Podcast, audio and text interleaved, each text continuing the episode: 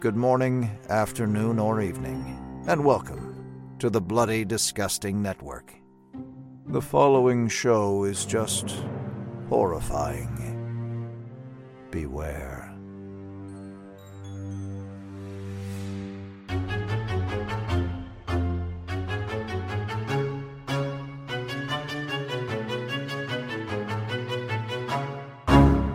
Sheriff, you're not cheating on your wife if you eat my lemon square. Your lemon squares taste like ass.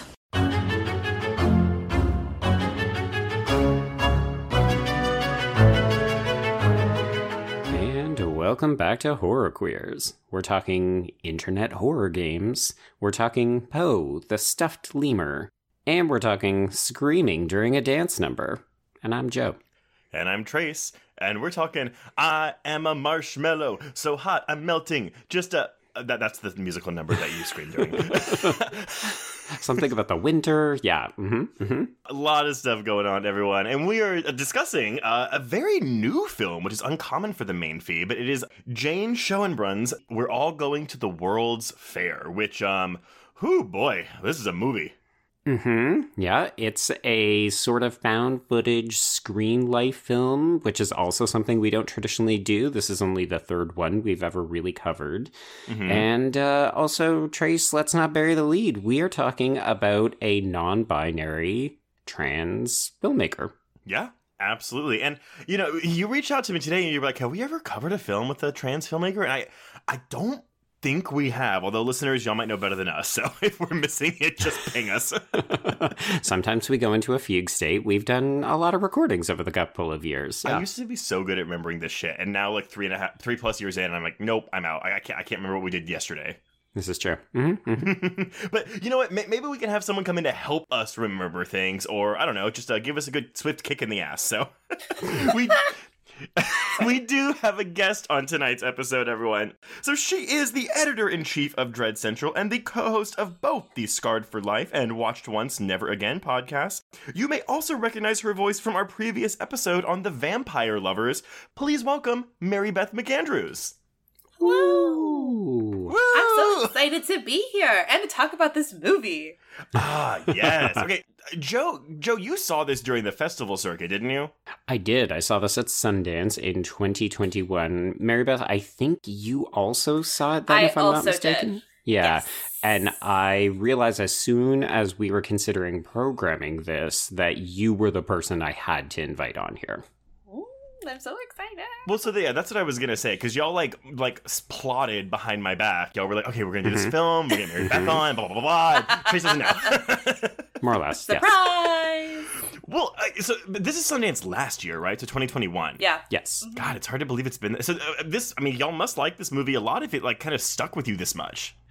I would say that this really caused a fuss at the festival, which was interesting because Schoenbrun's not a first time filmmaker. She's actually had her hands in a lot of different kinds of like web things. So she's not like new to the industry or anything, but I felt like this film wasn't really on a lot of people's radars. I think Mary Beth, it was probably on yours and mine because it was represented by Kayla here, who is the uh she's one of our favorite press people. So she she was actively like, This is a film you don't want to miss. It's indie, it's small, but you should have it on your radar.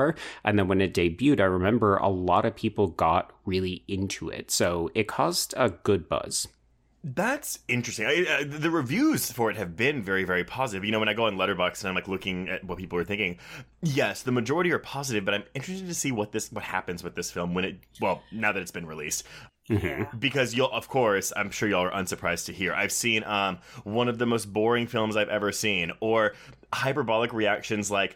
My husband may divorce me for making him watch this. Oh my god. Well, good. I- You don't deserve him anyway. I right. I was like, girl, you have bigger problems. If this movie's gonna cause a divorce, so. but this isn't what I would call like a, a, a super. Nah, accessible is a bad word for it, but it's it's a bit challenging because it is challenging you as a viewer. Yeah, and also like it's so specifically about a moment in time that I think is for a younger audience. You know what I Mhm. mean? Because like this movie is so specifically targeted at like me as a person who grew up on MySpace and message boards and chat rooms and like I used it as like an escape from my life when I, like in multiple for multiple reasons. And so this movie just fucking hits home and i don't know if it's going to resonate for a lot of audiences. It's a very specific tone that i don't know it's going to if it's going to work for everybody. Well, and I'm glad you mentioned that too, because I I watched this twice and I found myself connecting with it more in a second viewing. But I I wasn't really a message board person. I did do chat room, so I did like aim stuff a lot. But um, I- I'm very much about the immediate gratification. So message boards never appealed to me because I hated that you had, like you had to wait for replies. hmm but there, there's such a sense of loneliness throughout this movie that I think that a lot of queer people can relate to. Well, and I think Oh, yeah. also it's the idea of like living your life performatively online, right? Yes. Like, I think I definitely agree with you, Mary Beth, that this is something that is going to resonate more for people who grew up in a certain time or who were engaged in certain kinds of online activities. But like, as a person who is older than that and who did not engage with those kinds of things, mm-hmm. it definitely got me reflecting about okay, how do you present yourself online and how do you Yeah. curate things and how do you engage with people and how do they think they know you? So I think this is going to work for people who are, you know, kind of always online as well. Mhm. It's interesting though. I mean, because I I know why people obviously present differently online because it's just I mean like it's that anonymous aspect. But Mhm. you never catfished a boy before in a chat room no, but uh oops I feel like I just said I feel like I just said this recently on an episode, Joe. But I used to always go to this gay chat room called One Two Three Gay Teen Chat when I was like 15, 16, 17. And like you know, talk to other queer people or gay, what I thought were gay boys, and did a lot of dirty things with them online uh, through the chat. But I'm fairly certain 50% of the people in that chat room were pedophiles. like in hindsight oh yeah 100% 100% But would y'all say that y'all today, do you think that the image you put out online is true to who you are as a person? You like? I want to say yes, but like I Mm-hmm. know that's not true. I don't share. I mean, like Only I, you can I answer that sh- question. Well, no, but it's true. I think I I'm online a lot, but I don't. I joke. I'm funnier online, and I think I'm a little bit more Mm. positive online than I am in real life. mm-hmm. Mm-hmm. I definitely think I portray myself as a much happier person on the internet. that's fucked up, but it's true. Well, that's fair because I mean, I know one of the things that I sometimes struggle with is when I see people who are always unhappy online. I'm just kind of like, oh, Yeah. oh, this person. Like, it it makes me think, okay, maybe you need to speak to someone in real life, or Yeah. like, you know, like I worry that people pour too much of themselves onto public places just because yeah, not like oh you're negatively seeking attention but just like oh i think you're better served getting help from people who are going to be looking out for you as opposed to just like random strangers on the internet Well, but you see, though, I mean, I, I agree and disagree because, yeah, that's where the the anonymity of the internet, or I guess the unknown of the internet, comes in. Because there are people like people I know who I see them like I'm like, you are so different in person. You're so much happier in person because you're always Mhm. such a miserable, dour person on Twitter.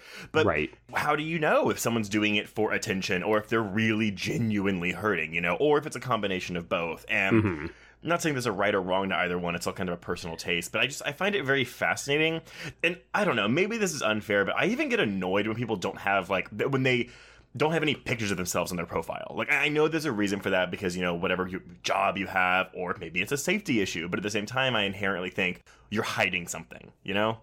Yeah like there there's trust issues and i mean we definitely see that in this film Yes. like JLB, why are you using a sketch avatar? Literally, it's a sketch. It's Yeah. not like, oh, it's a sketchy avatar. It is that as well, though. and it's a horrifyingly Terry, scary Terry, scary sketch. Indeed, yeah. Uh, yeah. That's that meme that went around for a long time too. Mhm. You guys remember that meme that went around with that creepy ass face? Ugh, I hate that. I don't thing so know. no, no, no, no. I don't know that. Yeah, it was like a it was like a creepy pasta thing that went around for a while. That was like Oh. one of those images that would like pop up and shit everywhere, and you were like on like no on like Reddit, no sleep, and like 4chan and stuff. That's Right. why I I never. Okay, I mean, I know what creepy pasta is now, but like when creepy pasta was like really becoming a thing, I had I'd never heard of it. Had no idea what it was. I don't think I even heard of creepy pasta until one of the Slender Man movies came out a couple years ago. Oh, yeah, my brother and I were obsessed with it, like Jeff the Killer and all that crazy shit. That's like so fucked up, and like why were we reading that in like co- in, like in high school? But Yeah. Mm-hmm. Well, actually, Mary Beth, maybe you can just give us like a quick 411 because technically this film plays like a creepy pasta, but Yeah. uh, I'm sure there's people like Trace who don't entirely know what it is. Yeah. Oh yeah, so creepy pasta is basically like digital folklore. So it's all about creepy things like Slender Man, the Rake, who originate on the internet. Mm-hmm. But a lot of the time these creepy po- creepy pasta basically is the story, but a lot of the time they become these fixtures that people think are real. So like Right. Slender Man was born out of a photoshopped photo for a contest and all of a sudden it like became this huge sensation that people thought were real and everything. So Hmm. scary stories that basically kind of take on the life of their own in terms of legend like legend it's kind of like the way we kind of like share legends and stuff like that now like that's our kind of version of those kinds of things Well, and that that is kind of the centerpiece of we're all going to the World's Fair, Mhm. right? And it's it's interesting because uh, the director didn't like wasn't involved with creepy pasta because uh, she predated that in terms of when she was online and stuff. But that I mean, it's kind of fascinating how that works into here. All right, everyone. Well, so normally, as you all know, our episodes follow a certain structure. You know, we'll banter like we just did, and then go through some production, reception, and things like that, and then go through the plot because this is a bit unorthodox for us for covering a film that just came out a couple weeks ago. And if you haven't seen it, it is on on demand services now, so you can go stream it in the safety of your own home. Um, we're to jump right into this plot and we're to just have at it. Yeah, and we've got some director statements that Trace is going to bring in from Schoenbrun as we go to kind of offer some context. And then, of course, we're also going to be doing our own readings like we normally would. Absolutely. And yeah, I mean, you know, this is a film where I'm like, I don't think a lot happens like actiony, right? But I feel like there's so there's a lot of depth in the material here that's really going to be fun to well, maybe not fun, but interesting to unpack. We are going to get into it, yes. hmm So we open with a long take. There's a lot of long takes in this movie because, of course, like a lot of found footage, the premise is that we are watching someone who has a, a fixed camera and they're recording themselves. So we open with this long take of teenager Casey, who is played by Anna Cobb, and she is announcing to her channel's subscribers that she plans to take the World's Fair challenge. And this is a internet horror game that uh, involves kind of like what Mary Beth was saying about creepypastas. It's like Yeah. it has a an urban legend sort of feel to it. So so the structure that you would use is you begin by saying, I want to go to the World's Fair three times, and then you are supposed to draw blood and either show it to the camera or wipe it on your screen, and then you would watch some kind of strobe light video that has a very pulsing soundtrack. We don't actually get mm-hmm. to see what it looks like, but we watch Casey watch it, and then at the end of it, she says, Okay, that was the challenge, and I will update you if I notice any changes. And this not being able to see what's going on thing is will really be consistent throughout the movie. And I think for some people that's going to be a bit underwhelming or even anticlimactic, but that's also kind of the point of the film. Yeah, this shit ain't the ring. no. yeah well, and like it's very much second screen like you're looking at her through the webcam perspective like Yes. you are her looking at herself it's weird like you are a reflection of her i'm getting too esoteric sorry um anyway but no, no, No, no, no. Like, d- do it. that is so vital, Mary Beth, because that was the thing I realized on the second watch is it's like, oh, we are like one of her channel's subscribers, or we are Yep. like JLB. But also, then we are also actively watching a movie. Like, we are the audience for a horror film. And yeah I know that this is a central premise of things like found footage and second screen films, Right. but it feels different here. Well, there isn't like a lot of this, like a lot of second screen, like with Unfriended and The Den. Like, there's a lot of graphics happening, and this Mhm. one is much more. Is this one's clean? Yeah. You don't see her like in a YouTube interface. You just have her in the in the screen, and it feels much more intimate and much more not like we're watching her on YouTube, but more like we are watching her. Like literally, we are the voyeurs through her camera. Not it's like more intimate than like Mhm. a person watching her YouTube, but like we are the reflection back at herself because she can see herself recording. So it's like this really intimate relationship that you don't get in a lot of movies like that. Well, and it does mm-hmm. feel. I mean, I love both unfriended movies, and I love like all these screen life Oh films. yes, I do too. But, but yeah, but at the same time, it's like, I mean, not that it's gimmicky to like, oh, look, let's have Skype in here, let's have Facebook in here, let's have Twitter in here, or AIM, or oh my god, not AIM, but like whatever messaging system people use. You would fuck a name. Yeah, but but I, I like that. Yeah, it's that kind of reverse screen life where we're. I mean, we do get to see some computer screens here, but it feels it, it's less jarring. It, it pulls me out of the film less. Like, yes, I feel very much like a part of this girl's room. hmm Well, to me, this Yeah. feels more true to life. Like it, it feels more authentic because it doesn't feel like it's been juiced up in post by like talented filmmakers who are actually just trying to make it look real. Like this looks like it could be real in a kind of stripped down, just very like, yeah, intimate is the right word, Mary Beth. Yes. Well, and like it's also a really awesome example of hybrid found footage, kind of the like, and that's a new thing that's kind of I think ushering in now because I think a lot of movies are adopting these found footage techniques, but don't want to commit to the full Mhm. aesthetic. But like I am a found footage purist. I sometimes don't like hybrid, but after going to a found footage festival this year, I and seeing this movie, I have a better appreciation for that kind of hybrid technique if you do it the right way. 'Cause it can be done terribly. Wait, uh, so, But- uh, g- g- genuine question. Um, w- w- can you give me a hybrid film that didn't work for you? Yeah, no, for sure. I'm trying to think of a movie that like isn't like random obscure bullshit that I've watched on Amazon Prime. I mean, can we use paranormal activity next of kin, which wanted to play with found footage but then also couldn't commit to it? but sort of, but like I'm thinking more like when I say hybrid, I mean movies that are like straight up, just like straight narrative. So have you seen Evidence with uh, Radha Mitchell? Oh my god, no! But I love Radha Mitchell. So rather effective, but like it's when you go from like the traditional narrative filmmaking techniques to found footage and come back out. Mhm. ah, So it's not done a ton. It's like it's still pretty new, but it's Right. can be really clunky in terms of like why are you going in the deep house they do this where it's like looks like found footage but then looks and you're like why the hell are we combining these two? Like it's Mhm. kind of well, because you're changing your entire visual medium. well exactly and your perspective is very it's jarring but when there's an effective transition between those things I think it's incredibly well done and it is Okay. much more appealing to people who maybe don't like the shaky cam Yeah, but can kind of take it in smaller doses. And I think this movie is one of those ones that plays with that really well in terms of like giving you b- the best of both worlds in an organic way that doesn't feel like a very like intense change in perspective. yeah. Mhm. Side note, though, I-, I will say I know I'm in the minority here, but I actually really liked the Deep House and found it very creepy. Okay, I didn't dislike the Deep House. I think Mhm. it was creepy. I just think the way they switched in and out of found footage was annoying at the beginning. Didn't bother me, but I, I know people hate the characters so much, but I was like, ah, whatever. I'm enjoying getting watching them get the shit scared out of them, so it's fine. Yeah.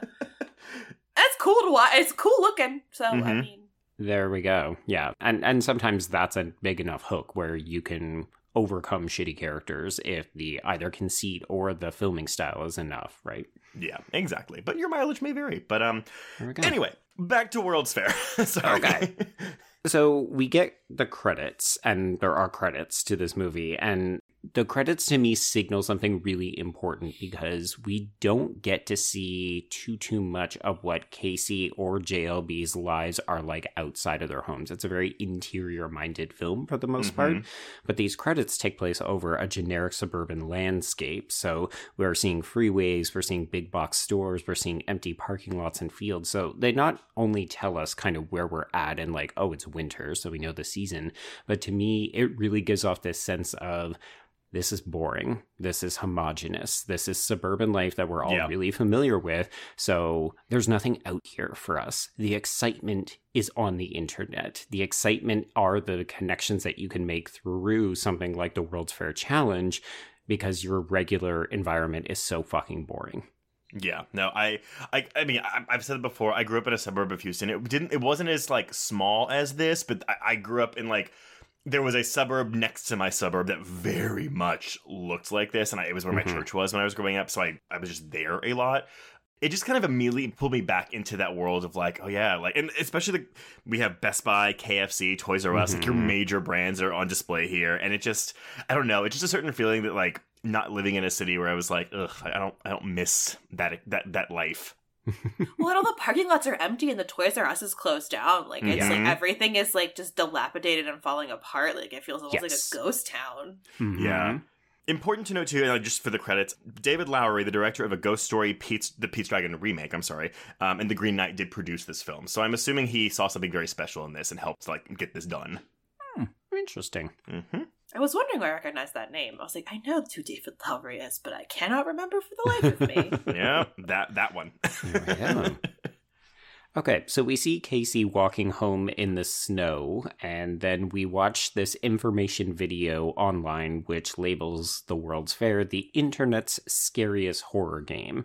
And we see a lot of different, like, kind of reactions. We get a smidget of history about, like, how it kind of came together, uh, but really, we're back to Casey almost immediately. hmm oh, I love this transition so much because it's like the chaotic, annoying voice, like creepy voice on the on the phone, and then it cuts just her in the dark, Uh, like eating at the dinner table, and it's Yep. so indicative of like when you're sucked into the world of like this world that you're watching and you're like enamored with it, but really it's nothing. Like you think it's it feels like a spectacle, and then you pull out and it's just like a boring thing. And I just think it's just a really cool contrast about what it looks like when we're consuming consuming technology and like that isolation of it. Right. It's so exciting. I'm sucked into my phone watching this video, and then you're like, oh, I'm actually just sitting at my dining room table. It's an average day.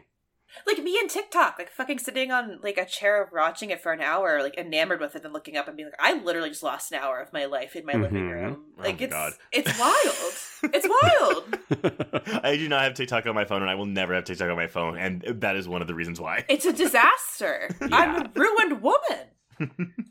Extrapolate that for me to Twitter and Instagram, where I just like doom scroll, and suddenly I'm like, that was an hour. I needed to do something with that hour, and now I'm time poor because of it. Motherfuck. Well, I mean, th- this film will also speak to the like, why do we go online so much, right? And it's Mhm. like the, that chemical rush of what is it, serotonin or dopamine, where it's like, oh, like I, I need this because it's giving me something. Especially after the two what two and a half years of the pandemic we've been in, where it's like you're not seeing people in person as much as you used to, hmm so you're getting all that. I don't know the, the drugs, for lack of a better term, uh, from social media interactions. All the synapses firing. Yeah. there you go. So Casey runs upstairs when she hears someone arriving home. This we will eventually learn is her father. We will never see him. We don't know if she has a mother or if the mother just isn't around very much, but I think it's very telling that we never actually see any parents in Casey's life. Well, so that's what I was gonna say. Like, why do you think that decision was made to never show these people? Because being on the internet's fucking lonely and you don't want anyone to know what you're doing. And I feel like it amplifies that solitude. Like there is someone there, but the only comfort you find is the internet. And I think showing another person would kind of shatter that illusion of of total isolation. You know what I mean? Like Yeah. she's not completely isolated, but this her always being in her room or almost always in her room creates this bubble that you don't want to penetrate, if that makes sense. Mm-hmm. Yeah. Yeah, this is actually fairly common for YA properties. We either have parents who are present and they are like overly present and or even getting their own storylines or they are completely absent. You know, I'm thinking of when we talked about Let the Right One In a couple weeks ago, which by the way Trace, is the conversation that you had about AIM and your pedophiles that you were chatting with. For the record, I don't know if any of them were pedophiles. I just assume they were. Just the default pedophile mode. Got it. Got it. it. But like if we think about the parents in that film, you know, Oscar's mother is barely there. She's not even visually present in Matt Reeves' remake. And this is pretty common, right? Like it's parents are not involved in these children's lives. You can read it as a social condemnation of how we parent our children nowadays. Or how kids, like you said, Mary Beth, they seek refuge in the internet because they are not connected to people in real life, and most specifically, not their parents. Well, and also like usually in movies like this where the parents aren't around, the kids are like doing drugs and partying and like Right. scare quotes ruining their lives, as adults say. But here it's like I think more of the reality. Like I have a 19 year old brother, and like his ass is almost always at home, Mm-hmm. Just online. Just online, like playing video games. And, like he wants to be by himself all the time, which like I very much identify with. But like I feel like But, but but kids today also get, get have technology at a much younger age. I didn't get my first cell phone until I was a sophomore in high school, which then was even Mhm. early, and I had to share it with my sister who was two years younger than me. But you have kids today who have a cell phone in elementary school and an iPad before that. exactly. I mean, I think we've also changed our definition of what community is, right? Like, I mean, one of the benefits of things like social media and even predating that, like internet chat rooms, is the ability to find like minded people Right. that you couldn't find in person, right? So you're able to reach out across the World Wide Web and Mhm. meet somebody maybe from a far off land. And you know that's one of the things that this film is exploring is this subset of people who are excited about a horror game coming together and whether or not there's positive or negative interactions happening there Hmm. uh, okay, so she resumes watching videos, and we're, we're seeing other people's reactions after they have done the World's Fair Challenge. Uh, this ranges across a couple of different spheres. We'll see these people again in different facets. And then all of a sudden, kind of like you said, Mary Beth, it's a time suck. Her dad is pounding on the door because it's three o'clock in the fucking morning. And she, she's 13, right? Is that how old she's supposed to be? I think so. Yeah, she's Okay. 13. I'm seeing like, oh, did I ever say God, this at 3 a.m. when I was 13? When I was God, so this movie unlocked a memory for me, and I'm about to get personal because it's it's incredible. Um, this Okay. unlocked a very weird memory for me. So my dad, his second wife, had very wealthy parents, and I grew up pretty poor, so I had never experienced like wealth, like big wealth. It was like a very foreign concept to me. Mhm. And so she was very wealthy, and we went to visit her parents. And they had one of those houses where like they had like a fancy sitting room that no one sat in, Oh, yeah. and then an actual living room. All of the rooms were had like a they were like the blue room, the yellow room, like hmm. that kind of shit. And so I would always stay in the yellow room, but it freaked me out because there were two beds and they were perfectly made, and like I had never been around that shit before. So I would sleep in their computer room that was connected to the yellow room, and I would go on Neopets like chat boards and like meet people, and like I made a whole personality for myself, and I would sit on these chat rooms until like four in the morning watching anime like a fucking nerd, and we own our nerddom. We own our nerddom And, like, here. writing Harry Potter fan fiction. I know it's uh, that's like out of vogue now, but back then I wrote Yeah. Harry Potter fan fiction. Met people online that we would like send messages to each other, and like we were not ourselves. Like I was totally a fake person, right. And like met boys online, and it was like that was how I kind of like when I went to their house. When I went, like I visited them pretty frequently, and it was like where I felt comfortable because like I had no idea how to interact with these people. And then like this always was kind of the theme when I saw my dad is I would like make these personas because my dad and I have a very bad relationship, but like I never really realized how much I used the internet when I was around them to like kind of escape myself. And it was like a weird Mm. realization in watching this movie and how I used the internet and like staying up late to kind of become a person that I felt in Wanted to be. over. So to Yeah. be clear, though, so you didn't remember the, until watching this movie that you had done that. Yeah, I ha- like I knew I so I knew I like went on Neopets message boards and talked about Harry Potter, but I didn't think about the connection between when I did that and like why I did it. I just thought I was a weird kid, but that's like a little bit deeper than me just being a weird kid. Joe, did you have an escape? Because uh, for me personally, I mean, that, that's why I got into movies. Like the the fictional worlds to me were like an escape from the bullying that I experienced as a kid. So like, I, Yeah. I, prefer- and I had I, I had friends, but I also had bullies, and so I just really got into fiction, TV, and movies just because I was like, I would rather live in those worlds than go to school. Yeah, my experience wasn't too dissimilar, except that it was mostly books, just by virtue of the age that I was at. Like, I didn't have a TV in my room, I didn't have high speed internet, and if we did, it was in the living room, like it was a family computer. So I ended mm-hmm. up making my room kind of like my safe space where I could just go and retire, and like my parents weren't allowed to go in there if I wasn't there. So I had like decorated it exactly the way I wanted to to feel comfortable. But yeah, I mean, I I was a lonely child, even though I had a sister who I absolutely worship. She was three years older and she was like, get the fuck away from me because you're a kid. So I would just hang out in my room and just like read all the time. But I'm sure if it had been like five to 10 years later, I would have absolutely just been on the internet the whole time. It's so funny that you mentioned like not having a TV in your room because I remember distinctly when I got my first TV in my room. It was one of those big square like block TVs with a v- with Oh the God, built-in yeah, so VHS player. huge. Mhm. Oh my god! But oh, child me was ecstatic. I could watch VHSs in my room at bedtime. Mhm, mhm. I had a laptop and a portable DVD player that I would watch movies in at night. Ah, perfect. You had a laptop. I had a so okay, but that's another really fucked up story because my dad and my stepmom bought it for me to win my win my affection Oh, when I was Yeah, like yeah. fourteen. They like it was like a whole fucked up thing, but they got it for me when I was fourteen for my birthday because. How old are you, Mary Beth? I don't think I know I'm this. twenty. Answer. I'm twenty eight. Okay, that makes more sense. Okay. Yeah, yeah, yeah, yeah, yeah. I'm pretty. I'm relatively young. Well, I was like, my first computer was like that big Windows 98, like again, the big block computer.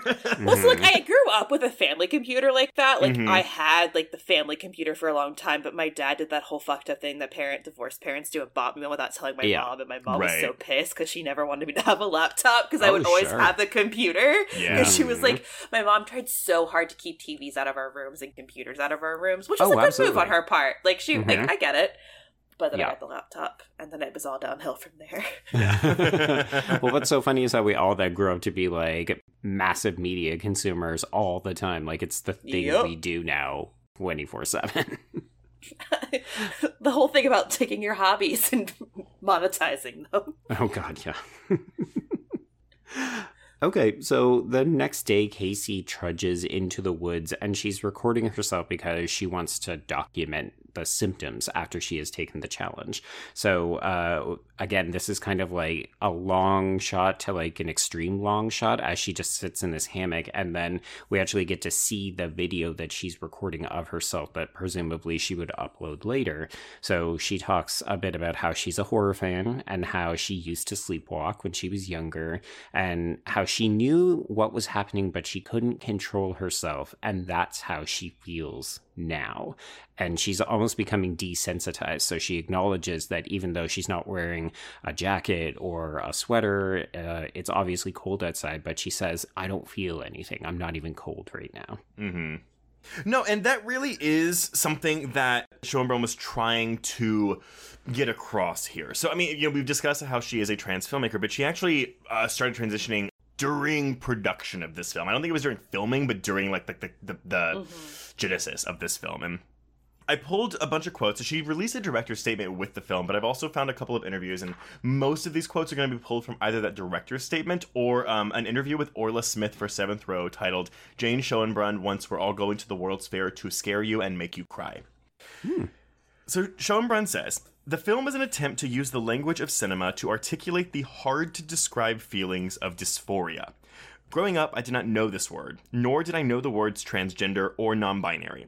These terms hardly existed at the time. I believe we're still just beginning to develop a language through which we can articulate our transgender experiences, whether verbally or cinematically. What I did know growing up was a constant feeling of unreality, one cut with an ambient sense of shame, self loathing, and anger. I knew that fiction was a safe place for me to hide. I think fantasies that were offered to me were appealing because the life I was living and the body I was living did not feel real to me. It took me decades to unravel those feelings and to understand them for what they were very common symptoms of dysphoria. And this is something, I mean, I, I've never experienced this. And I know that, Joe, you've opened up about your experiences with body dysmorphia, but um, this is something that I, I can't personally relate to. So I find it that's kind of what I like about this film is that I feel like I'm getting a window into feeling something that I have never and prob- probably will never experience. Mm-hmm. Well, and it's reminded me. It reminded me of some some stuff that like. So I was a really weird kid, and I still don't know if it was dysphoria.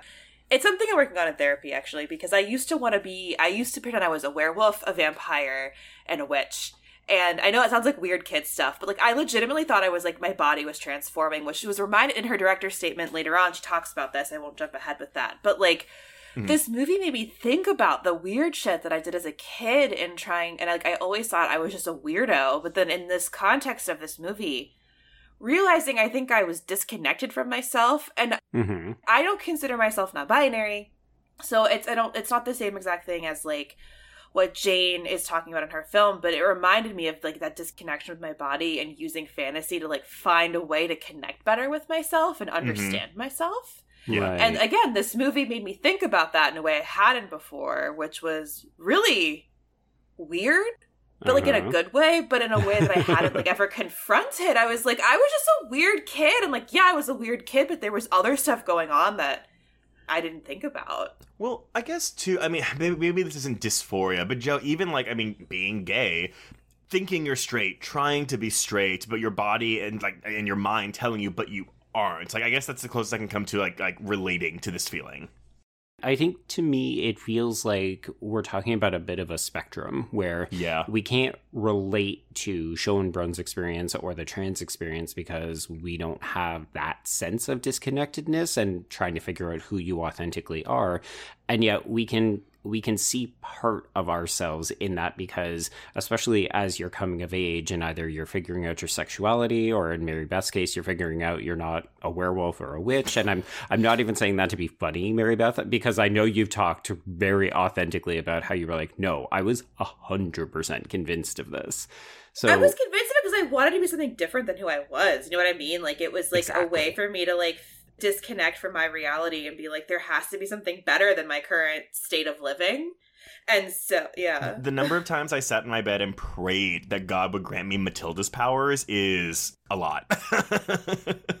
But all this to say, I think even if we can't exactly relate to Schoenbrun's experience and what she's trying to capture with this film, I think we can get an inkling of it enough that it sort of turns the lens back on us and we say, okay, I'm feeling something, and oh shit, it's either unlocking something, might be a memory, it might just be a weird vibe. But that's one of the things I like the most about this movie is how it's actually a very emotive movie. It makes you think a lot about why are you feeling the way you're feeling and it's all based in the way that these images are constructed Well, and Schoenbrun continues. So she says, I was transitioning while making the movie. I'm still fairly early into my transition.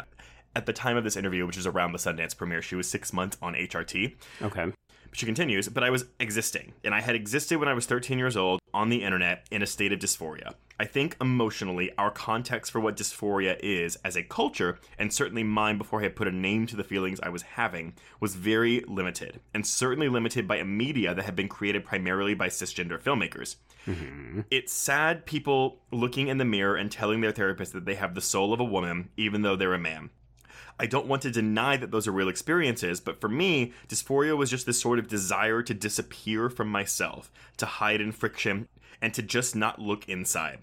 I often describe it as very similar to the phenomenon of having an email in your inbox that you don't really want to read and just avoiding it, except that's your entire life. oh my god See, and that's why I connected really hard with the director's statement because I had never heard dysphoria described like that because I've never Mhm. been like I identify with a different gender. I never have. Like I th- but the way Jane describes it is like that is very similar to how I went through much of my childhood. Like what the fuck? I've never thought about it like that and it like blew Mhm. my brain apart. It's, it's it simplifies the experience. I mean, again, because yes, any kind of feeling like that is going to be very complex and very de- dependent on the individual themselves, right? Like, no one experience is probably going to be exactly the same. But I like that. I mean, again, like I've tried to explain to straight men my entire life, and when they're like, "How did you know you were gay?" and it's like, I don't know. I mean, like, how did you know you were straight yeah, exactly. like, why do you like men? I don't know. I don't get hard over women, but like, again, for some people, that's not the same thing because sexuality is also a spectrum. right or something that we can control Exactly, exactly. Um, again, Schoenbrun continues. I'm not sure if I've ever seen dysphoria explored in American film in this way, at least not by an openly trans filmmaker. And I think if I had, it would have helped me a lot. Instead, I saw films like Boys Don't Cry, Dallas Buyers Club, and Silence of the Lambs, and I didn't see myself in those films' depictions of transness at all. As the film critic Willow Maclay writes in her series Bloody Talk, Transgender cinema, as it is understood by cisgender filmmakers, is exterior forces and changes. What cisgender filmmakers typically do not understand is that for us, the internal becomes external, not the other way around. Dysphoria manifests itself in real exterior ways, but it originates from an internal place. When I started writing the script, if you'd asked me if I was trans, I would have said no. By the time it was done, I would have said yes, but I would have been really scared to tell you that. Now that it's being released, I'm really proud of the fact that the film is speaking from a trans voice in the middle of that process because the film is trying really hard to represent something. Not the characters, because I'm not so interested in thinking about which characters are or aren't trans, but in a feeling I was trying to get across and work out within myself that I couldn't put a name to while I was starting to make the film. That was the thing that drove me to make art in the first place, to explore this thing I couldn't quite put a name to, and that I thought I was the only one who'd experienced it. It was through the movie that I found a name for it. Honestly, the most moving thing about premiering the film is the validation and not feeling that what I was trying to express was mine alone. It's something that once I figured out a name for it, and a name is a symbol of something that's unspeakable, other people have been moved by. Ugh, I love this director's statement so much. It really It's just opens up layers. Eloquent and incredible, and like really puts a lot of things in even more into perspective. And it's just really incredible to he- and also to hear her experience with making this movie hmm is just incredible. I think too what's fascinating is we're talking about a lot of queer cinema like week in, week out on this podcast in particular. And I know Mary Beth, you and Terry often end up encountering even just those readings because of what you 2 are Mhm. bringing to the table on your podcast. And same with Dax on Wona, but this feels like such a different kind of beast because usually I'm like, okay, well, let's talk about the secondary character who happens to be trans and doesn't Mhm. doesn't get a love interest and doesn't get to do anything particularly interesting. But yes, queer cinema. Whereas here it's like, oh, this movie is queer not because of I mean, yes, obviously because it's made by a trans filmmaker, but more so like it's the experience of watching this movie that makes it trans and therefore queer cinema. Like that's so fucking fascinating. It's the best. I studied this when I was in my master's program. I took queer cinema and like had my brain open to the concept of queerness as not just like a queer person on screen, but just as a vibe. Mhm. And it like opened up my brain as a queer person.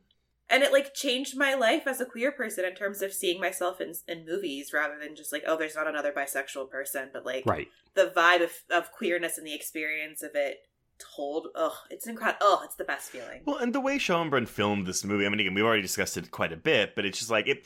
It feels very intimate, but also very cold and distant to me. Like it, it is a warring feeling watching this movie, which.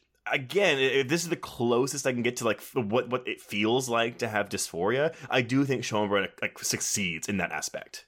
hmm Yeah. Well, yeah, and there's like it's also like digital intimacy. You know what I mean? Where like I've never met you guys before, and like Mhm. we know each other solely through the internet, and I consider you guys friends.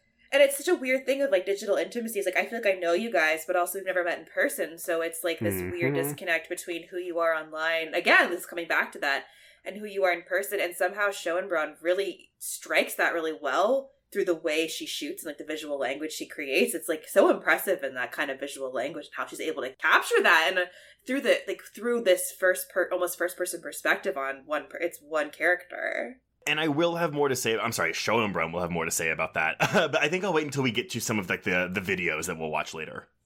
Yes, and also because of course we are going to be coming up on our other main character in the film in just a little bit. Yes. Okay, so let's return to the film. Um, the next section finds Casey recording herself sleeping, and we we have this. I, I mean, I love the way that this is shot, where the camera is set up so we're filming her laptop, which is recording her in bed. So it's like I, I tried to find the right language. I couldn't figure out if it was once removed or twice removed, but again, it very much feels like we are invading the intimacy because this is her bedroom of this 13 year old girl, Mhm. but we're not watching her sleep, we're watching the computer sleep as though we are spectators of her channel. and it really, honestly, it made me feel very creepy because sure.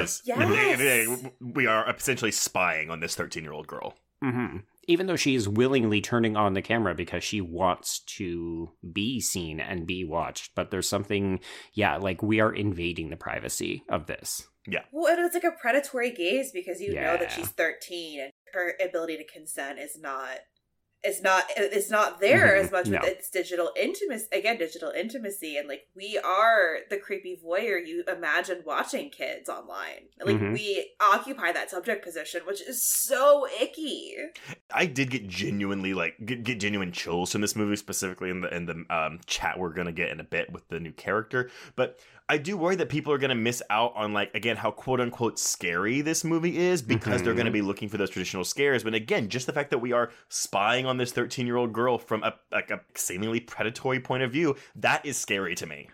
Yeah.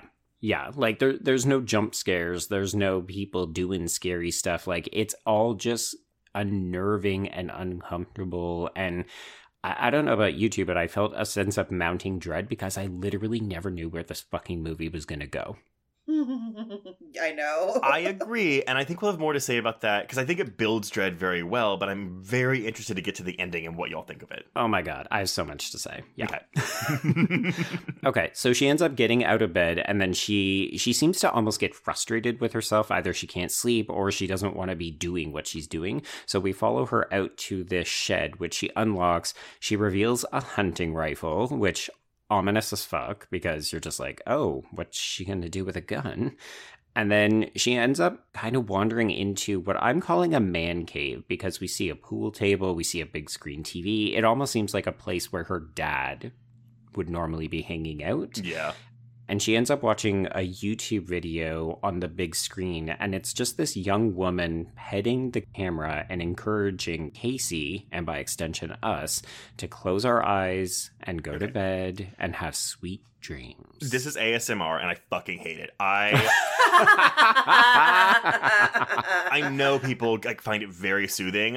I watched this movie twice, and I was cringing through this entire scene both times. I hate the sound of it. It's so annoying and it's so upsetting. I don't know how anyone could find comfort from this.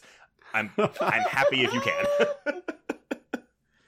I like it because it starts calming. Like I was kind of enjoying it. It did seem soothing to me, and then it just keeps going. And so much of this movie is about long takes. So it's like, get used to it. We're not going to cut away. We're not going to edit to make you feel more comfortable. So even in this case, where it's something seemingly nice, it starts to become creepy because we're just lingering on it.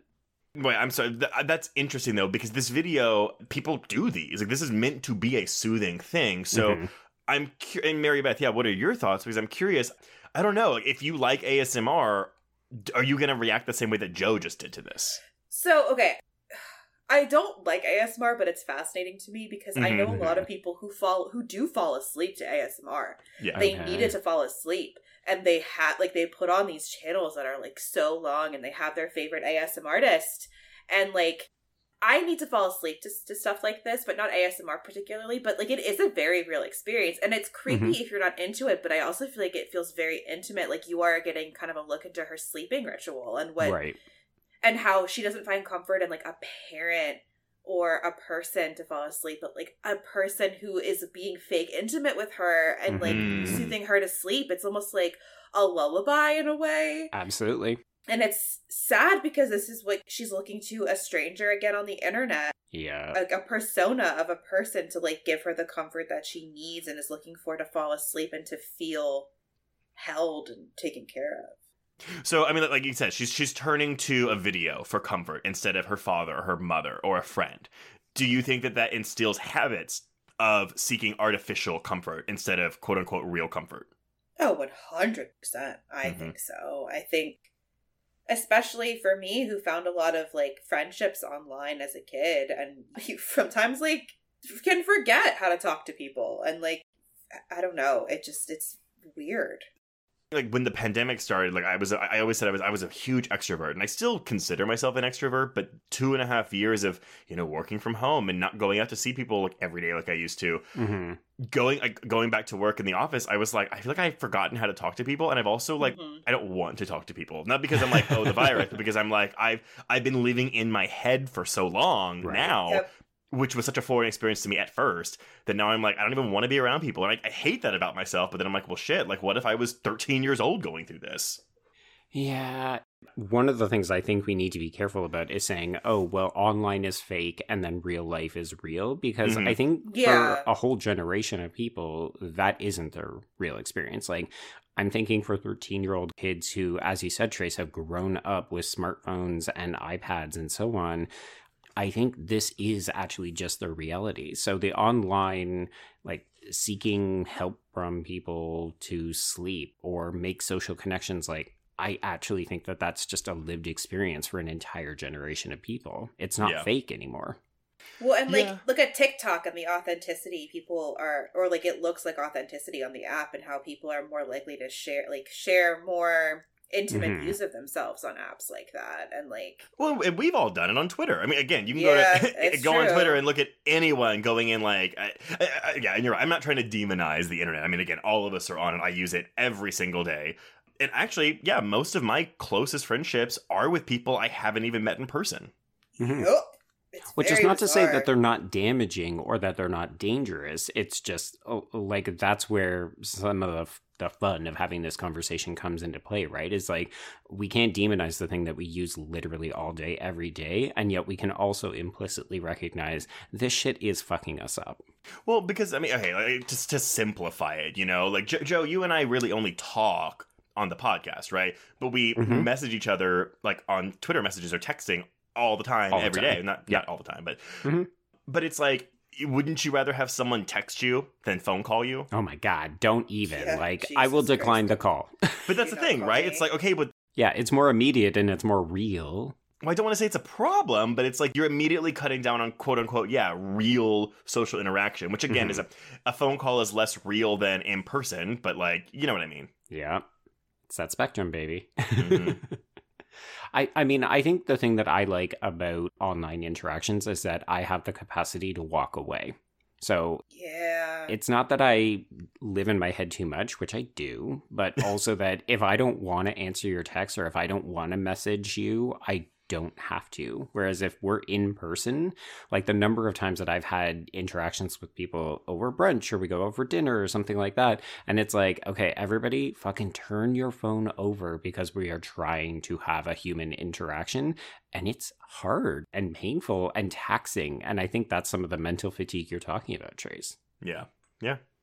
Uh, okay, so I should note that at this point in the plot synopsis, we are 30 minutes in. So this is traditionally considered the end of the first act. So we fade to black, and then when Casey wakes up, the video has transitioned to a message for Casey from JLB. So literally 30 minutes in, almost to the minute, we then transition into the next act and we introduce the second main character. hmm So uh, there's an ominous laughing soundtrack as a picture of her face decays. This is literally the introduction that JLB sends to her to catch her attention, and it's intercut with the words, You're in trouble, and I need to talk to you. Yeah. So I want to do this before the uh, the call because I feel like that that call is terrifying. Mm-hmm. So th- this is kind of pulled from Schoenbrun's uh, youth, basically. So she continues to say, "When I was 13 years old, I was obsessed with the Wes Craven movie Scream. It got in my br- little brain. I posted on the Scream message board. A big part of the message board was people making up their own stories based on that movie. Fan fiction. Yeah, fan fiction." Hey. people posting their own movie ideas, writing amateur screenplays, short stories, um, basically a proto version of what you see, and we're all going to the World's Fair. She would also post about serial killers and vampires. Yeah. Honestly, fucking relatable content. Yeah, Yes. Jesus Christ. I was a morbid, creative kid, still decades away from accepting my trans identity, and for me, the anonymity of this forum was a refuge. Even though the tones of my stories were pretty dark, writing and posting them was a balm. Hmm. Enter WAJ. So, a 30 something man who posted under the acronym WAJ started commenting on my stories. He kind of browbeated me into a relationship over AOL instant messages. Oh, God. He was really emotionally needy, and I was this 13 year old kid who knew I shouldn't be talking to this guy, but he would IM me whenever I signed on. He'd tell me about how depressed he was and tell me about his drug addict boyfriend. It was this relationship that I was really trying to extricate myself from. Here's where it gets a little creepy. Oh, Uh, good. sorry. We're not there yet. More creepy. So, one night, he told me he had just found out this secret, and the secret was that vampires were real. He had recently drunk his boyfriend's blood, and he was Oh. becoming a vampire himself. Oh, God. He told me that he could feel the changes starting, that he was afraid of what he was becoming, but that it also felt good. He was implying that he wanted to share this secret world with me. I knew then that it wasn't real, but I was sort of intrigued and fascinated by it. I didn't know if he believed it, if it was something that he was telling me to lure me deeper into a relationship, or if it was just his version of harmless fantasy play. Again, with a 13 year old child. Mm-hmm. It was an incident that stuck with me as a young person who was also trying to figure out their own relationship with their body, intimacy, fiction, and reality, using the internet as a way to do that. I remember sitting in math class the next day playing this over in my head. I knew that WAJ's story wasn't true, but part of me sort of wished that it was. I thought, wouldn't the world be a more exciting place if this sort of transformation were possible? That was the initial emotional inspiration for the film. This film is not an adaptation of that story, but it uses that as a jumping off point. So I'd say that the origin story of sorts that I shared provided more of an emotional context for a lot of the themes I wanted to explore, rather than a narrative basis for the film. I think the film is really sensitive to and concerned with power dynamics in storytelling, and power dynamics in a space where anyone can control the narrative of a story. That's what I was pulling from. Yeah. Yeah. Did she disclose how old she was to the guy? Uh, she doesn't say if she disclosed that to him. No. Okay, not that it matters. I was just Mm-mm. No. like, it just cu- I was just curious if he knew, or if it was one of those things where like no one shared their age, so it was like weird and nebulous. Well, because the difference is going to be right because uh, Schoenbrun is not going to be able to. Well, maybe not posting videos at this time because I feel like this is like late nineties. Well, but even Yeah. I would argue, I mean, I have met some very smart preteens, teenagers, uh, you know, kids, right? Mm. I would argue that as an adult, I am still able to distinguish the writing and the speaking tone of an Yes. adult over a child. Oh, Oh, one hundred percent. I agree with that. I was just curious if it was one of those things where like you know sometimes you don't tell the full truth on the internet, Oh, and that yeah. again Yeah. does not mean that he should have done that. But it- Mhm. you can still tell. You can definitely tell when someone is actually a Well, but I- teenager. I'm just differentiating it from this film though because with with with with JLB and, and Casey, like he he can see that she is a 13 year oh, old girl. oh, Yes. that yeah, exactly. Whe- Whereas we don't know what the case was with Jill, with, with Jane Schoenbrun. Did you guys ever have personas online? Like you pretended to be different people or like an, a different age or something? Did you ever do that? No, because I, I I find that takes so much brain energy to like build. Yeah. Trace is like, I don't build a character. Sorry. No, I, I'm not the creative type. So I mean, like uh, you have those video, you have Sorry. you have those video games that, like like Persona Five or or really any RPG where it's oh you're building a character and the game is essentially a life simulator. And some people really enjoy that because you're escaping into a fantasy world. Whereas for me, I'm like. Who has the time to to, to build a new life? I'm, I'm too busy with the one that I have, and that is not me coming down on people that like these games. I I wish I was more invested in them, but honestly, like I got three hours into Persona Five, and I was like, ooh, this is too much of a commitment. he says as he spends 200 hours in a Pokemon game. Right. That's like the same. Never mind. I, know. That's a different. That's a different podcast. but I'm not building a life in a Pokemon game. I'm just Right. going from A to B and catching monsters. fair, fair, fair, fair, fair. so, Mary Beth, I'm gauging that you did. I did. So okay, I definitely catfish, but like not long. Co- not to the point that like I was in relationships. Like it was always this thing where like I would go into chat rooms and I would pretend to be older than I was and look Mhm. different to like flirt with boys and flirt with guys.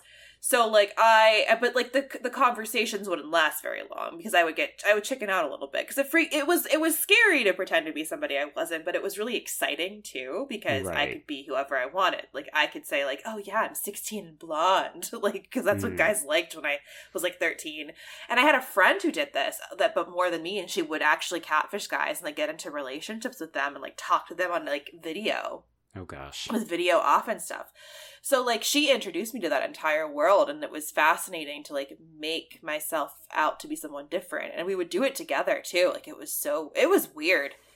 But like that was something I really kind of experimented with in Mhm. terms of being someone different and like seeing how you can manipulate people. Like that's pretty fucked up. Like a teenager Mhm. should not be able to do that. But I did, and I had like secret screen names for when I would talk to people who weren't I didn't know in real life. Like I had like my my forward facing screen name on AIM, and I had my Mhm. secret ones for talking to all of my like secret friends. Oh, I think for me, it's just too many things. Like e- even like something like The Sims, where like people enjoy doing The Sims. So You're building a life, and I'm just like, it's too much to keep track of for me, and so I I, I find it not fun. Where someone else would be like, oh my god, I, I am exercising these creative parts of my brain, even if it's or, or something like like what you're doing, uh, Mary Beth, with creating an online persona.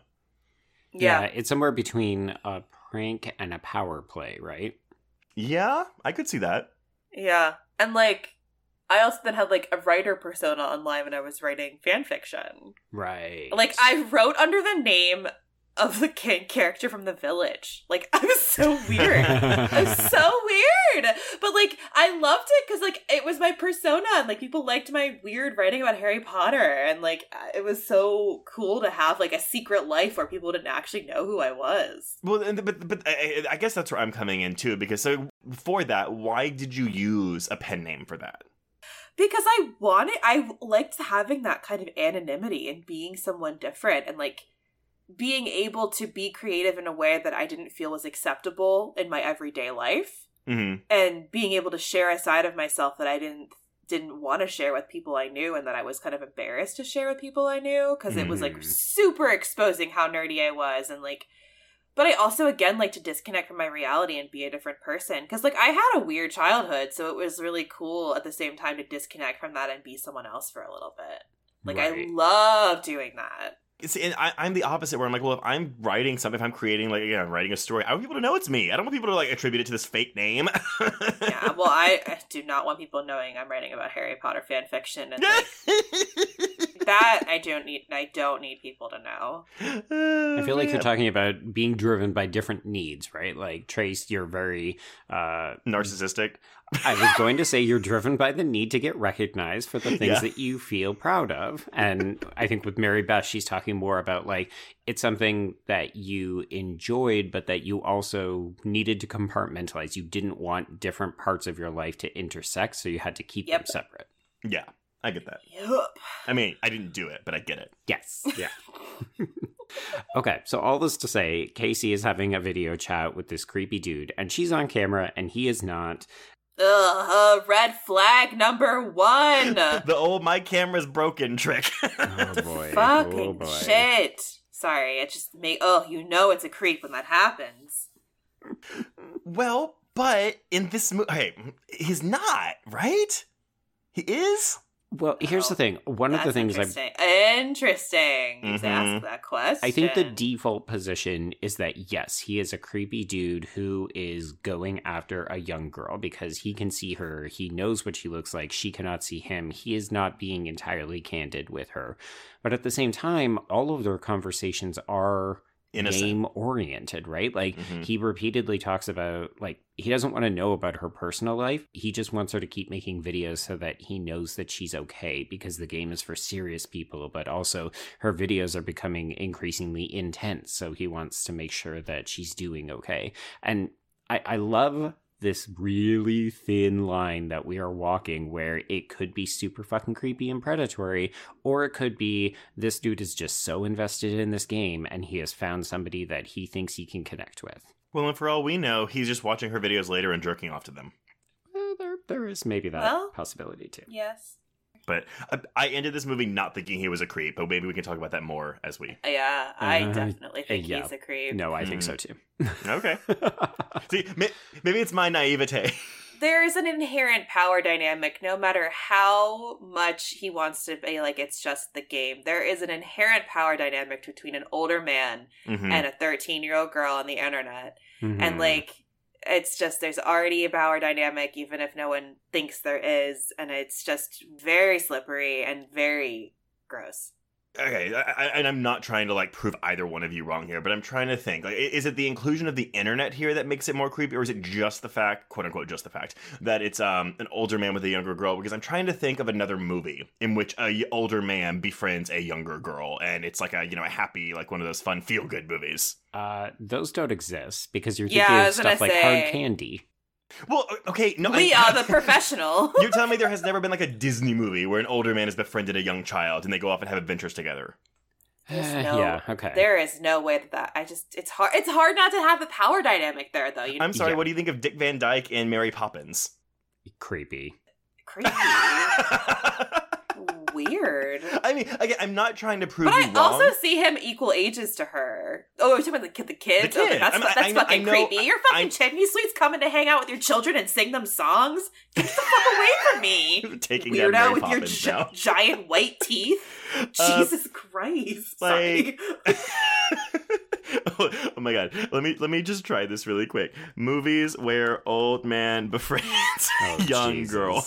My watch God. list, watch list material. Watch here. list. FBI, FBI. Well, uh, you are in luck because a lot of these lists uh, are definitely. We've got Poison Ivy, Oh god, Oh my god. the crush. Uh, Lolita, yeah. um, uh, yeah, the crush, Ent- Entrapment. Oh my, because of Sean Connery and Catherine Zeta-Jones. oh my god, that is not So, a like, young there woman. is- There is in the Florida project, kind Right. of, but it's more of a fatherly figure. I feel yeah, like I think that's the distinction. Yeah. Like Trace, your example of Disney is very much like, oh, we have father figures because usually we kill off a dad or Mhm. we kill off like a, a mentor. So it it makes sense there because it's really about like getting the child through adolescence and into like a coming of age maturity.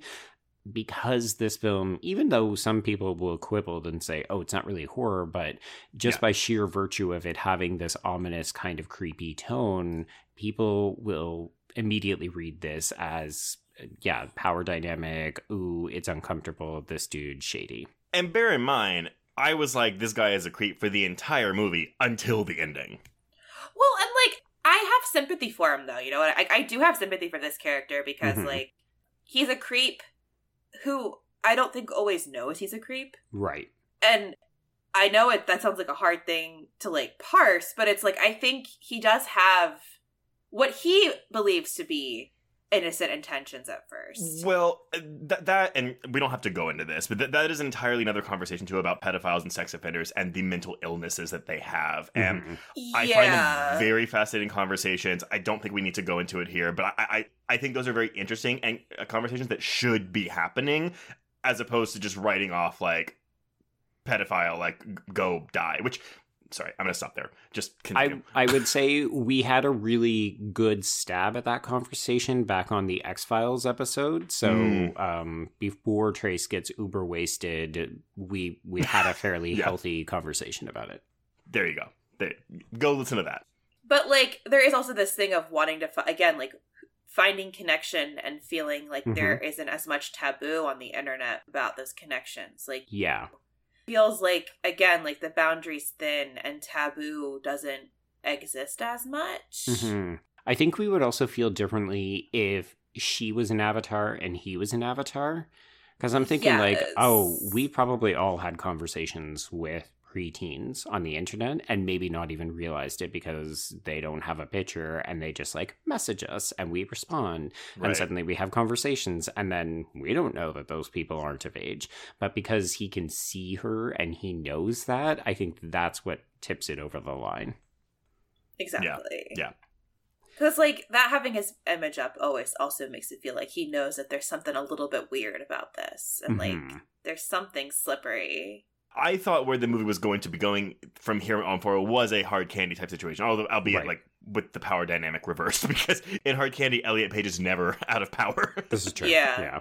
And Casey is not without power. Like she always has a certain amount of agency. And I'm interested to talk about the sort of dramatic confrontation that they had that precedes the final bit of the film, because I think we get some interesting revelations about how Casey has approached all of these interactions as well.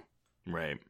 Yeah. Well, and also just like this also goes to show you that people I think underestimate kids, Oh, for sure. Yeah. and like we're talking about like kids on the internet, but like kids are smart. They Mhm. know what they're doing. Like again, like we'll talk about it. They a lot of the time they do kind of have a con- they have more of a concept of what they're doing than a lot of people give them credit for. Well, it's because like, they, they're exposed they're not manipulated. Yeah, like they can't be as easily manipulated as I think a lot of people thought at the beginning of the internet. Like, oh, kids are Mhm. unsafe, but like I knew what I was doing on the internet. I was the shit lord. I was Like I was say, also you're a little manipulating.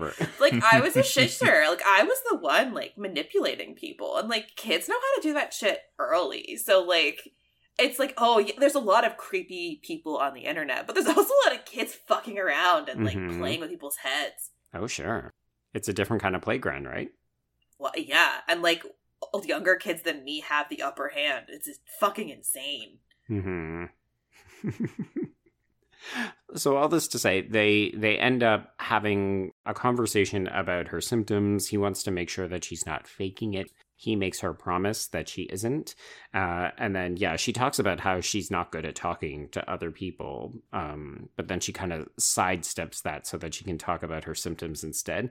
But we end by saying, okay, she's going to keep making videos about her symptoms and that she feels different. So it's like, okay, cool.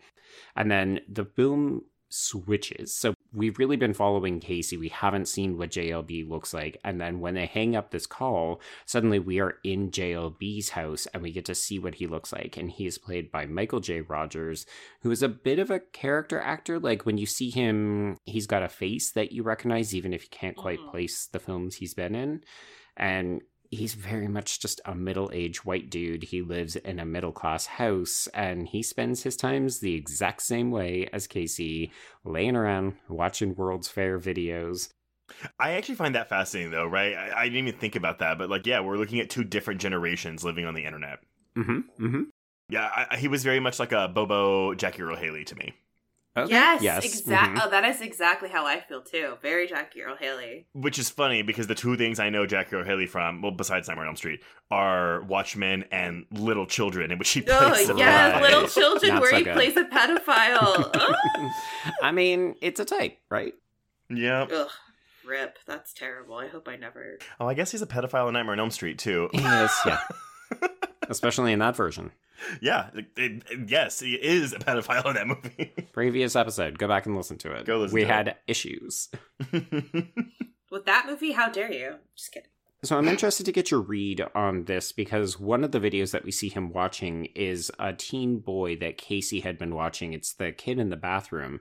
And we actually get to watch this video for longer. And the boy has like a kind of body horror reaction. Like he's got mold on his arm and then he digs around into it and then he pulls out tickets to an actual fairgrounds out of this gaping wound.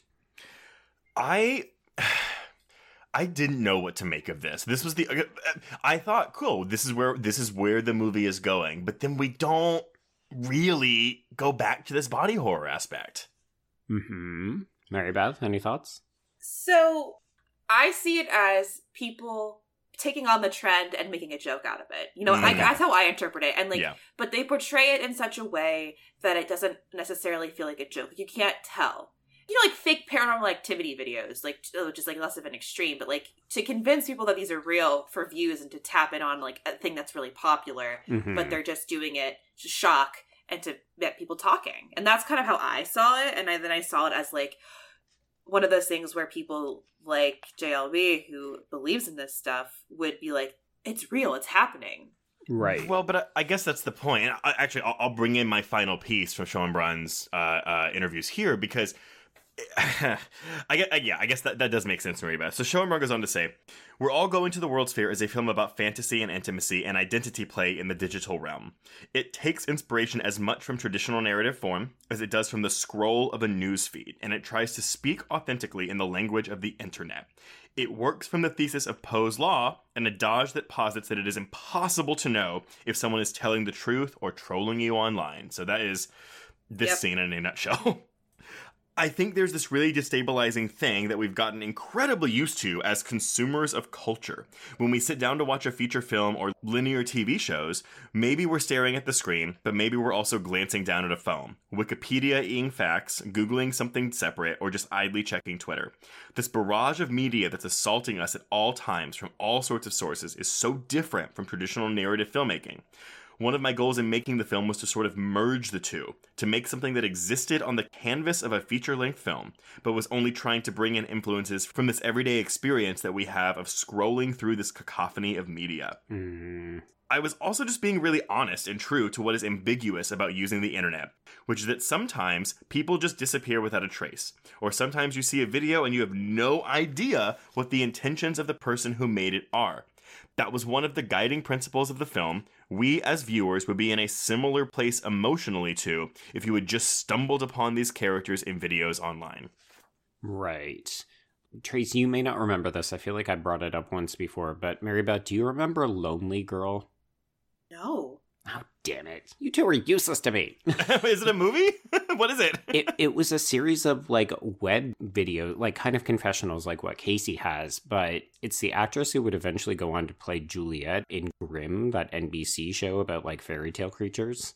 Uh-huh. But basically, the whole thing was like it was presented like video diaries, and she would post one every day, and it just started to seem like something weird was going on in her life. And over time, it was revealed that her boyfriend was actually an occultist, and the series ends with her seemingly abducted and maybe murdered. Wait, so, oh, okay. So this is the thing where it's like we don't know if it's really like this is actually happening to her, and but then like A hundred percent. Yeah. People were like, oh, she's just a really interesting internet figure. Like her channel's getting a lot of popularity. Weird stuff is happening. She keeps mentioning, like, people started to piece together clues in a kind of like lost red yarn mystery way. And then, yeah, it, it eventually came out that, of course, it was all fabricated. It had been scripted. She was a professional actress, but we didn't know about that until well into its run. Oh, I love that shit so much. It's it's like such the evolution of found footage into this like weird new way of telling stories over like a year, and you Mhm. find out it's fake and it's fucking cool. It happens. It's happening on TikTok a lot too. Right? Like it's it's the new way of catfishing people. It's so like such cool storytelling. I, I I've never heard of this. Uh, it is three seasons and 547 episodes. But here's the Mhm. thing: launched 16 months after the YouTube video platform went online. So that is why I did not know what this is. Oh yeah, it, it's not new. Yeah. But it, it was very much one of those things where I, I think at the beginning of the recording, Mary Beth, you said it's like there's certain things that are going to resonate more closely to people from different generations or different ages because of like how you've engaged or grown up with things like online media. And that digital literacy, like some of us have had to have a really hard crash course. And most of us, unfortunately, do a really shit job of it because that's why we keep falling for dumb stuff like fake news. But yeah. really at the end of the day like there's so much content but also so much of that is either not real or it's coming from a disingenuous place where people are actively looking to fuck with us Yeah. Well, that's this movie. We don't know a lot of this stuff in this movie. hmm yeah. So all this to say we we fairly clearly do understand that jlb is buying into this like wholesale. He's on board with all of these world fair videos and they eat up a lot of his time. I do want to note that he is always seen by himself in his house, except for one scene where he is watching something on the living room couch. We can see that there's a person down at the end of the hallway, and it looks like they're either moving a bag or they're like just bringing in groceries. But you can't tell if it's a man, if it's a woman, if they're coming, if they're going, what the relationship is. It's never unpacked. But clearly, this man is doing well because he has this big house, but we never see him working. Mhm. So I love that really at the end of the day, we don't know anything about Casey and we don't know anything about JLB. yeah. It's uh again, it's just all very unsettling. okay, so we get a fun kind of like montage of things, kind of like what uh, you read from Schoenbrun's statement trace, where it's like, this is what the experience of being online is like. So we have an 8 bit game from 1994 that requires you to retype, I want to go to the World's Fair in order to advance down like a really shitty looking road towards the World's Fair. Uh, we have episode eight of a generic looking horror show called Dark Signal. The episode is called Curse of Karum, and uh, it ends with a kid getting sucked into his laptop, ring style. Mm. We also have a silent show called Demon Wings, which features a woman with wings who is played by filmmaker May Leitz, aka Nick Spheres, on YouTube, and she's just sitting there on a couch. Okay, I yeah, I was really not confused by this, but I was very much like a, huh, what are we watching here? hmm Yeah, and it, it just kind of feels like different types of curated content that has maybe either informed the gameplay or just simulates here's the barrage of media available to you online. yeah. So we see uh, JLB sketching and watching Casey's feed. Uh, he's deconstructing a video of her sleeping. So he's already Ugh. watched six Yeah. hours of it, but he zeroes in on a moment where she seems to be still asleep, but she leans over in her bed and she. We see a freeze frame of her grimacing like she's in pain of some kind. And he ends up likening this in a later conversation with her to possession in a paranormal activity movie, which I thought was just like, oh, cool. We're acknowledging that these are real world events because the paranormal activity movies exist in this world. Well, but it's also showing that he watched her earlier video because she mentioned paranormal activity in her video in the Yeah. forest. Mm. Yep. hmm So he's clearly watching everything of hers. But and again, is it because he's a creepy perv, or is he like genuinely into the game and concerned for her safety, or both? Yeah. And the answer is yes. But like, and it's also like one of those people that sit there and go frame by frame through like ghost videos. Like, oh, it's not an Mhm. orb, it's a face. Like, it's like that kind of obsessive thing where you, Right. the internet lets you obsess over things and like gives you a place to talk about these obsessions. Mhm. hmm Yeah, like it, it feeds into the idea that there's merit to spending all of that time looking for clues and figuring things out, right? Yeah. Yep. So he encourages her to keep making videos so that he knows that she's okay. So then we see this series of videos, uh, presumably from her feed.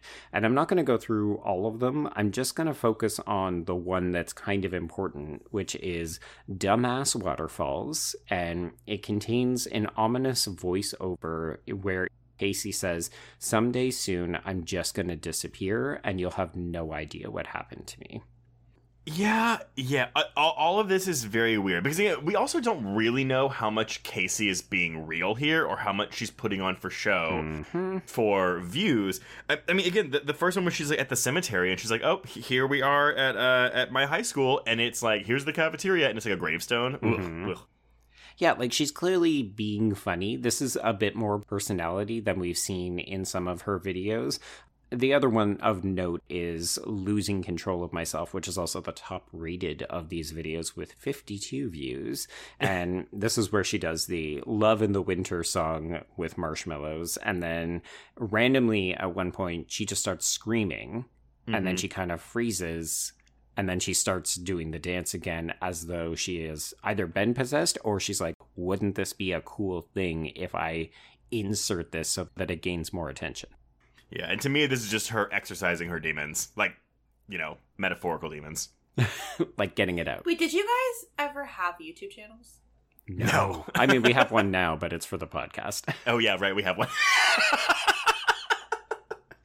I also had a YouTube channel where I did vlogs, and no, it's hidden. You can never fucking see it. But I did that with my friends. What's your pen name? What what pen name is it under? This one was actually under my real name. Oh my Ah. god, you sneaky slut. I know. God. I was uh what a junior in high school when I started doing it, so I was a little bit more. I was a little bit more um open to the idea of being a YouTuber. Mm. They're terrible, bullshit, terrible, terrible videos. But like, you would do shit like that, like do the dancing shit and then scream and be like, it's normal. Like, I Mhm. fucking teenagers are weird, or it's scary. I don't know. It's one of those things where you're like, am I possessed or am I just screaming because I want to scream? you know, Mhm. I, I was, and not to be like, well, I didn't scream. I was like, I don't think I've ever screamed, but I totally have. But it was more so because, um, oh, this is really embarrassing. I was a late bloomer with puberty, and so my voice didn't deepen until I was probably like in high school. But I would frequently scream when I was home alone, so I could see if my voice sounded like a woman's scream or a man's scream, so I could try to change it if I ever needed to scream at school. Wow I know. that is some gay hate trace holy yeah, I was trying to change something about myself, which luckily it worked out. I got a deeper voice. Not that there's anything wrong with the feminine voice. All right. Uh, yeah, I mean, I love the ambiguity of this kind of activity because, in some ways, yeah, it absolutely feels like a 13 year old just blowing off steam. Like having a private dance party, I fucking do that shit every time my husband leaves. I'm like, oh, I can just be free to be me, play music, dance around, look like a fucking idiot. I don't tend to scream during that time, but, um, yeah, I mean, this could be construed as normal. But if you think about JLB watching Casey's video, he would Mhm. 100% be like, oh my God, something's inside of her. Something is wrong with her. Like, what is going on with her? So, just the different ways that you could read it are Yeah, fascinating. it's the, the film is full of uncertainty. hmm Yeah, absolutely. So then we see several shots of JLB's day. He's watching more videos. Uh, I do love the one of him watching videos while he's on the toilet because, again, relatable content, right? He does record a message to her expressing concern and saying that he wants to talk to her soon. And this apparently is kind of like where she starts to get frustrated with him because one video that we see is her doing a tarot card reading and Yes. she's basically calling him out for being controlling and fearful and a bunch of other not very flattering things. She never actually names him, but it's very, very clear that she is speaking directly to JLB. Yeah, she tells him that they have anxiety. He has anxiety. He's lonely and fearful, so he must not be super strong or powerful. Oof. And like I love that though because it shows that like if there is a manipulation factor here, like she is not falling for it. Like you think I'm an Mhm. easily manipulated 13 year old girl on the internet, but actually like fuck you. I know what you're doing. And it's Yeah. like this we talked about this previously, but this moment of reclaiming agency of like I'm not someone you can just pull like the wool over my eyes. Like I see you for what you are. And Mhm. I want to be your friend, but you are you're crossing a boundary that I and it's incredible to see that with like a 13 year old. Yeah. Yeah, it does start to take on a bit of a dangerous angle when the next video that we see is shot on New Year's Eve and it looks fairly innocuous. Like the imagery, it's her holding the camera, so we're not actually seeing Casey, but she's walking the streets. We see these Christmas lights, and she ends up on a kind of crowded downtown ish street where people Mhm. are ready to count down the ball drop. But her voiceover is actually talking about how she's thinking of shooting JLB in the stomach three times or killing herself. Yeah. You're like, oh, okay. There's a there's a good contrast going on between what we're seeing and what we're hearing right now. Yeah. Well, and this is so, but we're because we're about to get to the scene where she destroys Poe, right? Yes, correct. Ugh. This, this scene. Okay. Did y'all have something like Poe? Uh, yeah, she's sitting she's sitting right next to me. Yeah. What is it, Mary Beth? The creepy baby doll I posted on Twitter the other Oh, day. Oh Jesus Christ. Oh, okay. Well, I had a blankie like every normal person, and a I slept with this blankie in my bed until uh, I left for college. Okay. Uh, I I remember being nine, turning nine, and my dad remember like stopped me in the kitchen and was like, you know, it might be time to like stop sleeping with your blankie because you're nine. You're you're a big boy now. Which blah, hate that phrase, big boy. But um, I I didn't. I refused to do it. It was it was such a comfort thing for me. And actually, I don't know where it is. I think it's like in a box somewhere from when I went to college. But like I again. And I didn't like cradle the thing. I just had it in my bed with me all the way through high school. And I don't know, it was just always a thing that always, always comforted me when I was asleep. And so watching her destroy Poe like this, this is the one time where I was like, oh, I don't, I don't think this is her doing this because Hmm. I, me personally, I would never have destroyed my blankie ever, ever, ever, ever. So, uh, but then again, is she just rebelling because she's you know going through a phase? I don't know.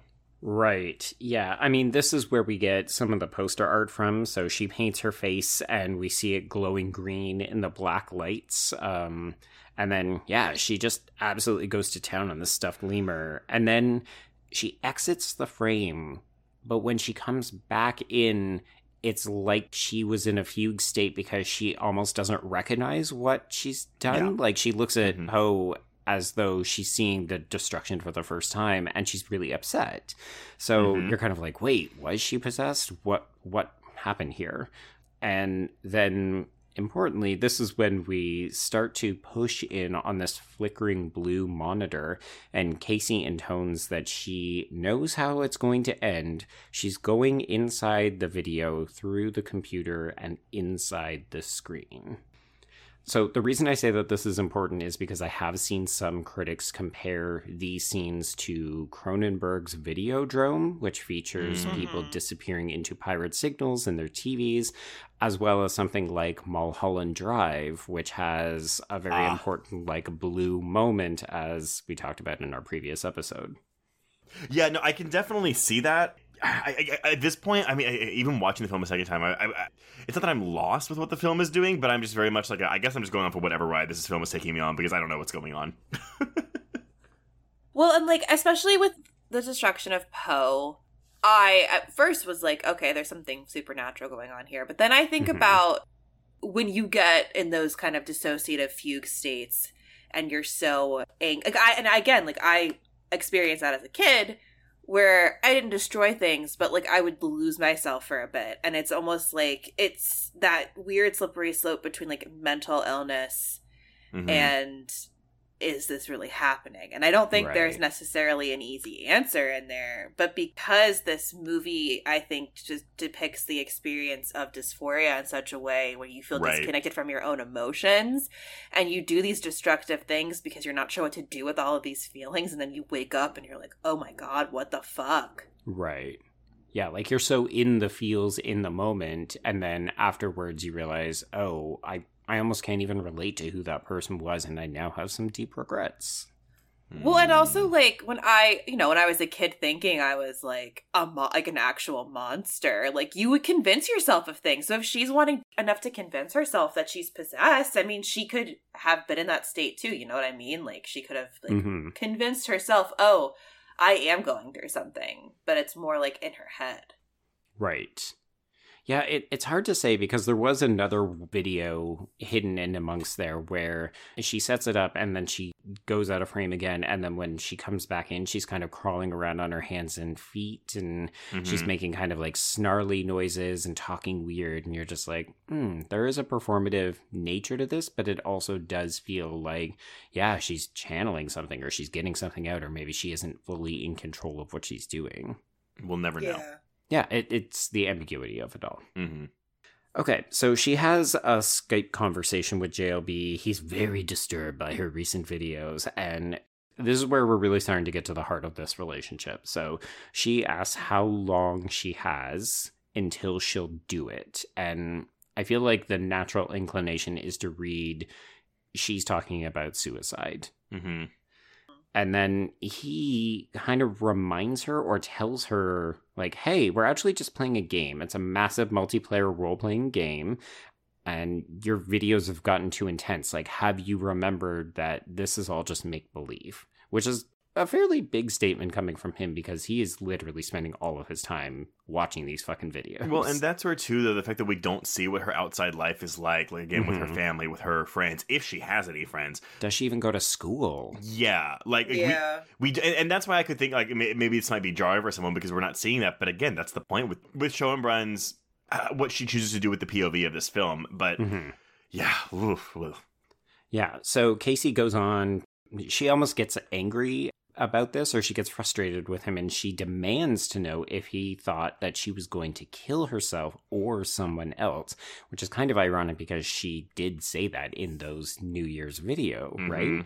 Yeah. So she she gets upset to the point where she's kind of softly crying and he mentions that he considered calling the police. And then she gets mad. She insists that the videos are pretend and that Casey isn't even her name, Yep. which I don't know about you two, but the first Mhm. time I saw this, it threw me for a loop because I realized, oh, I default just assumed her name was Casey and I realized, oh, she could have been faking this whole fucking time. That really may not be her name. Well, and okay, I'm not saying this is the thing, but what if it was like she was the the the liar the whole time? I mean, not just about her name, but about everything, and she was playing Mhm. this old man. Oh, absolutely. It could be that. Like Page out of my book. yeah, this could be a Mary Beth catfishing kind of thing. I assumed a different personality because I wanted to lure people in and fuck with them. hmm Uh, so she ends up hanging up on this video call, and then she messages him immediately thereafter saying, Don't call her again. And then she ends it by calling him a pedophile. Yeah. So, And then we don't. I- We I don't think we see Casey again for the rest of this movie, do we? We see her distorted face, Got but it. Yeah. we don't see her interacting or posting any other videos. hmm So we're still following JLB. He basically is very upset. He wanders around his house. He almost doesn't seem to know what to do with himself.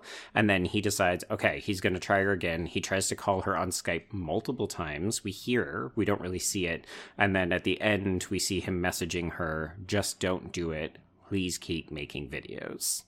It's like he's an addict, but also a concerned parent and also a pedophile who doesn't want to lose the person they're obsessed with.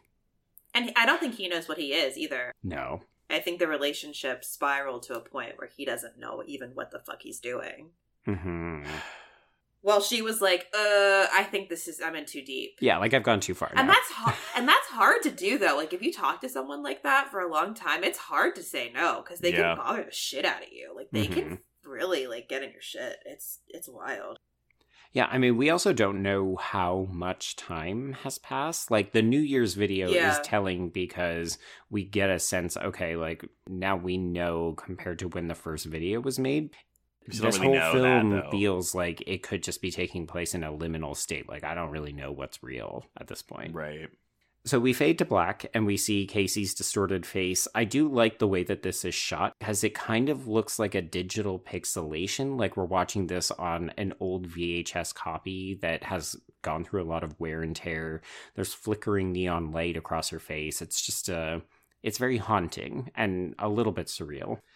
And then we hear this upbeat electronica music, and once again, the audio from the Dumbass Waterfalls video plays. I swear someday I'm just going to disappear, and you won't have any idea what happened to me. And it's like, okay, we're not seeing Casey again after this. Is this for us? Is this for JLB? Did she just stop making videos because she realized she had gotten in too deep? Does she die by suicide? Like, question mark, question mark, question mark. Right. Okay, so now we're up to the final scene.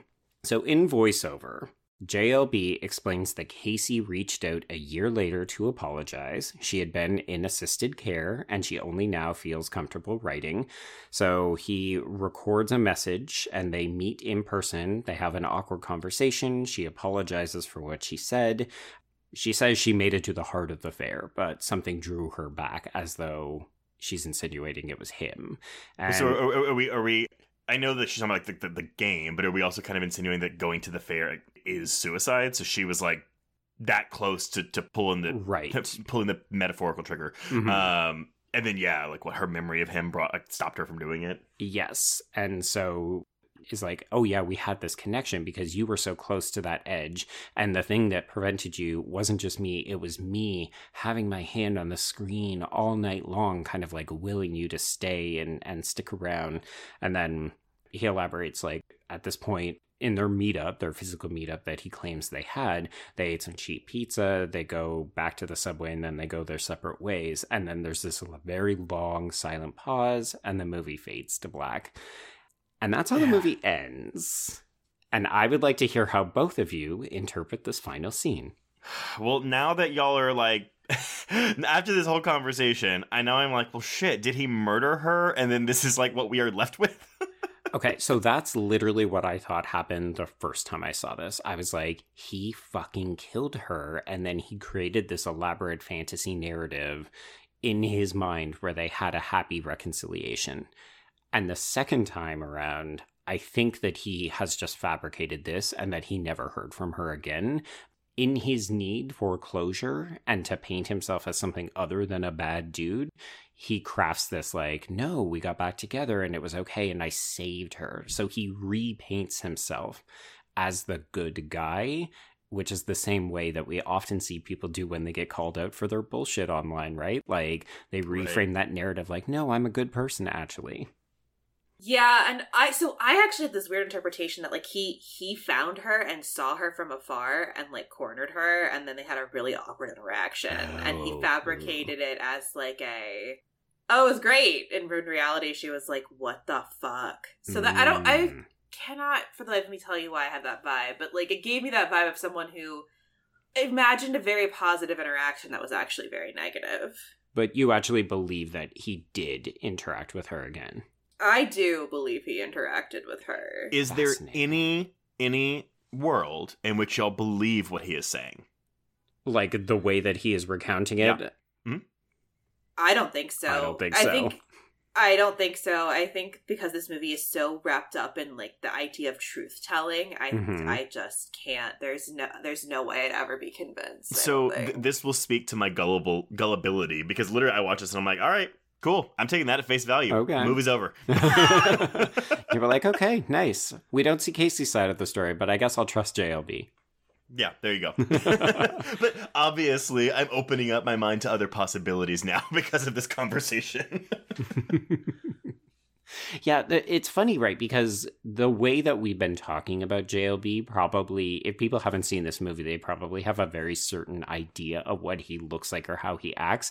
And you're probably wrong because he's actually not nefarious. He's not ominous. He doesn't he doesn't look like a villain. He's not twirling a mustache. Like he's actually a very just kind of plain everyday sort of guy.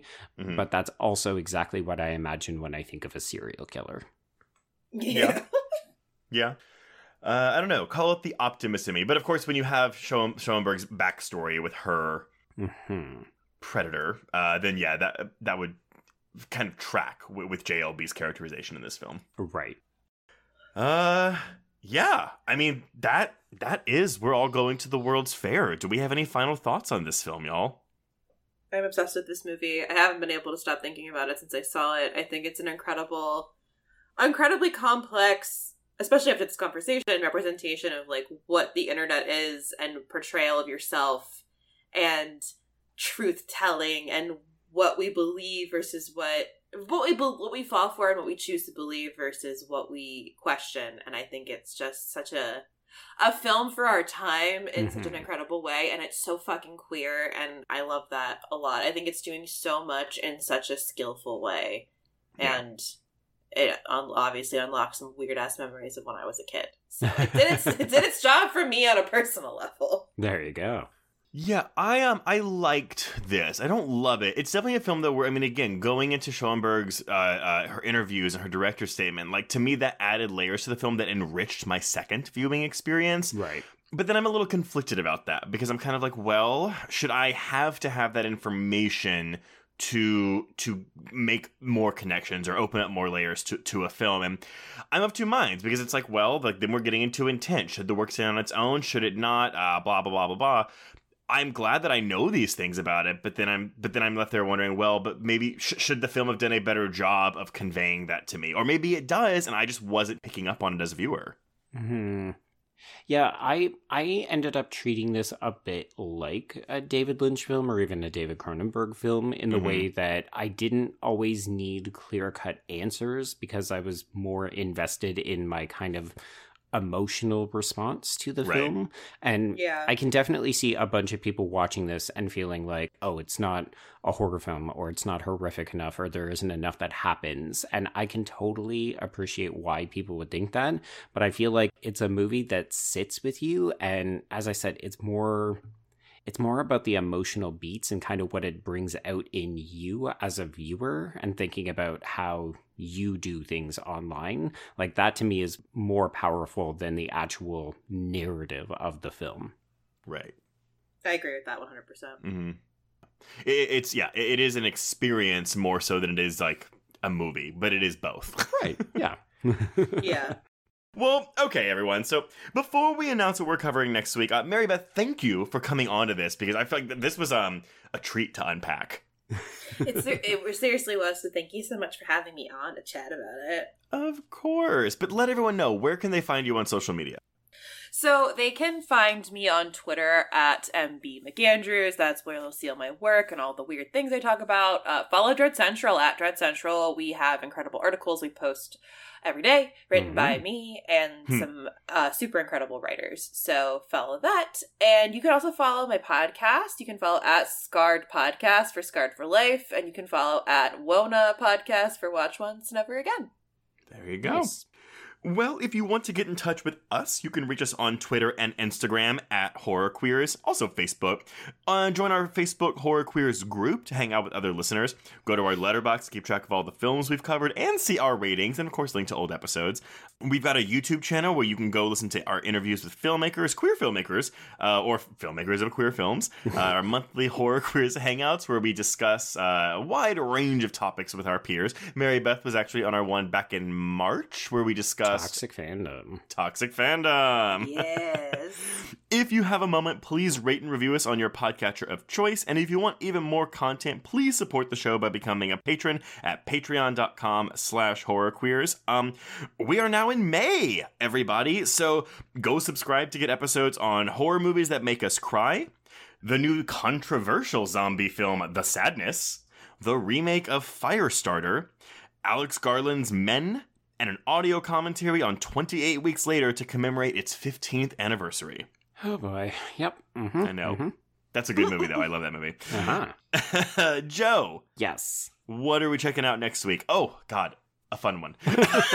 it could not be a harder left turn from what we have just talked about, which is like moody and addressing mental health issues and like online digital literacy and stuff. And just like, cool, so much like meat and existential shit. Yeah, next week, let's talk about a Friday the 13th film. So, but, but, but one you have not seen before. I don't think I've seen this one. It's it, uh, we've talked about this before. They Yes. all just blend together, so it's entirely possible I've seen this a billion times or never. But uh, we are going to be looking at part six, which is Jason Lives. The meta. I, I, I- the only reason why I'm like you would remember is because it literally opens with a James Bond homage, with Jason walking through an eyeball, slashing the screen, and blood drops. I mean, sure. I feel like I've seen that, but I don't know if it's just a still or a clip. Oh man. Well, nevertheless, if you have seen or not, I'm so excited, y'all. This is the meta one. It's very tongue in cheek, and it's just, I mean, it's still a Friday the 13th film, so it's not gonna like, Right. you know, change the course of horror history, but it's really good. Okay. Well, I'm excited. As am I. But until next week, and until Friday the 13th, oh my fucking no, we can cross out we're all going to the World's Fair and cross out horror queers.